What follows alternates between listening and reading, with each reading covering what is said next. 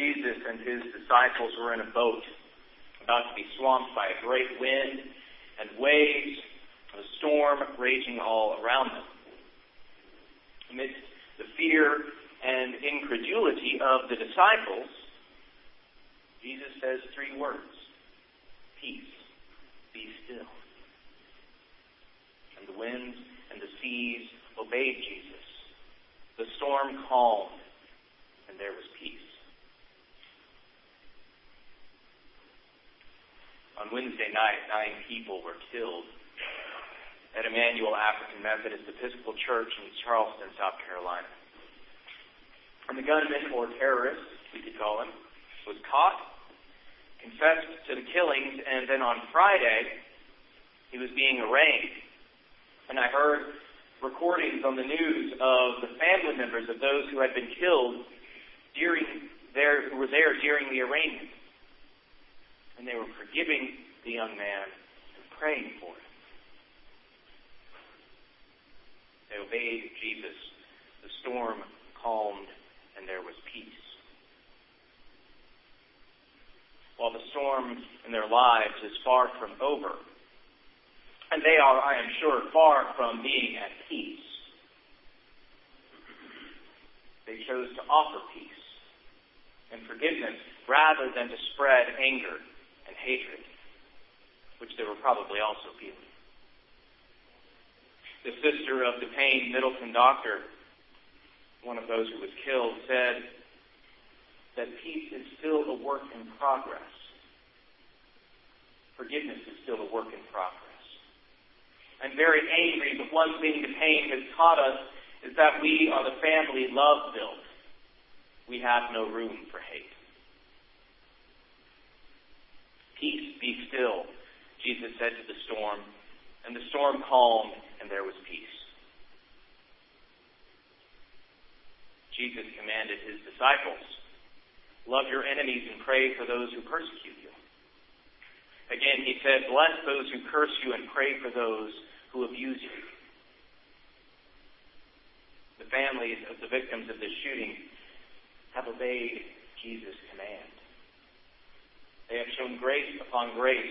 They have offered peace to this storm, to this storm that threatened to swamp their boat. Now, anger and fear and resentment are very natural ways that we react when facing storms in our lives. The problem is anger and fear and resentment don't bring peace. They just make the storm worse and swamp our boats much more quickly. Nelson Mandela, among others, said resentment is like drinking poison and then expecting your enemies to die. There are so many storms out there. There are so many storms in here. How are we going to obey Jesus in order to bring peace and calm to these storms? What are we going to do?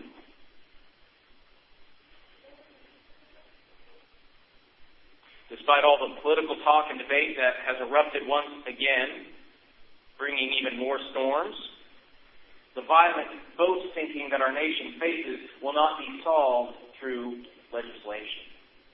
Laws may help, but they won't calm the storm.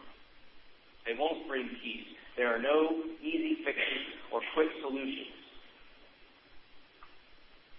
So what are we going to do, and how are we going to respond? Clergy colleague of mine wrote the following prayer. Dear Lord, what would you have us do to turn things around? Maybe start with turning around. Repentance. We, the church, are supposed to know how to do that. Confession. What would world changing repentance and confession from an entire denomination, the Episcopal Church, since a bunch of us are getting together this week for General Convention, what would the entire church's repentance for the sins of racism look like? What would happen if an entire church got down on her knees and repented? What would happen if we stayed on our knees and waited for God to move us?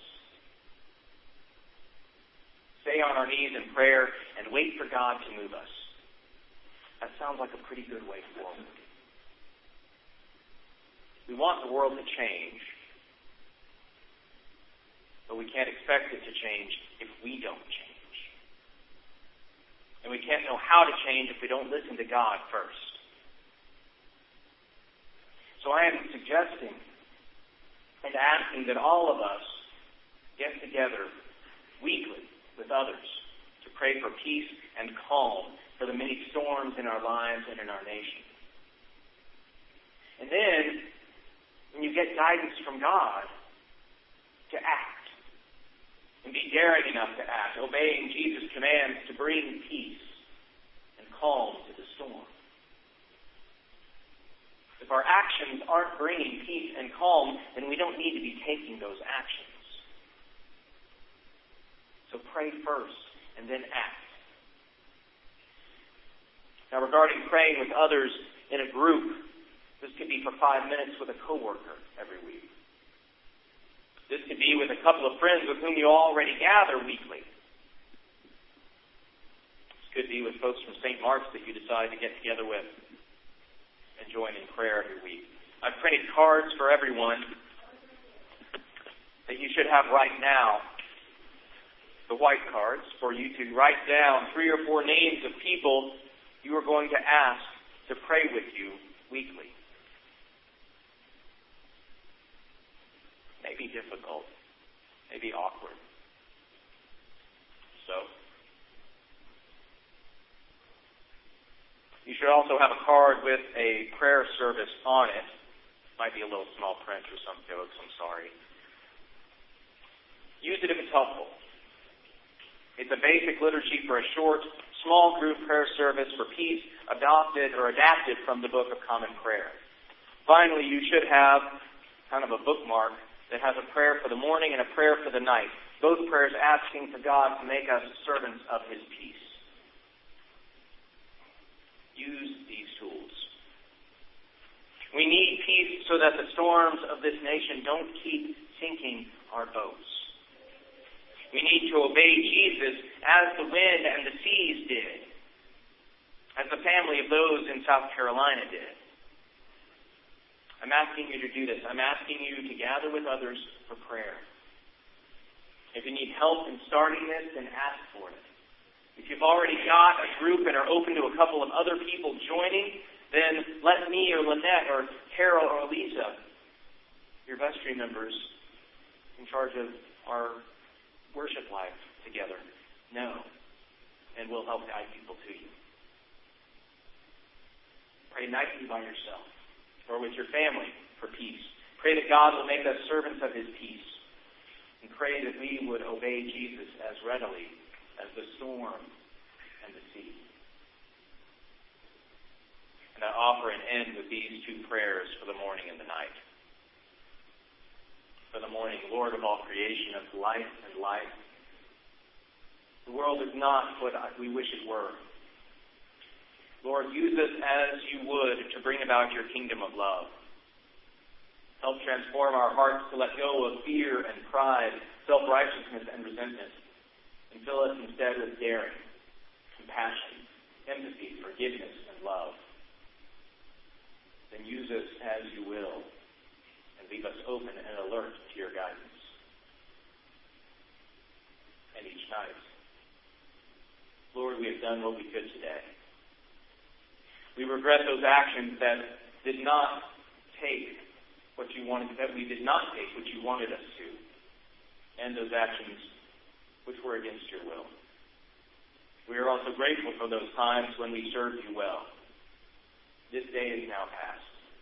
Please take it as our offering to you and grant us a peaceful night and a perfect end, that we may be refreshed to do your will again tomorrow.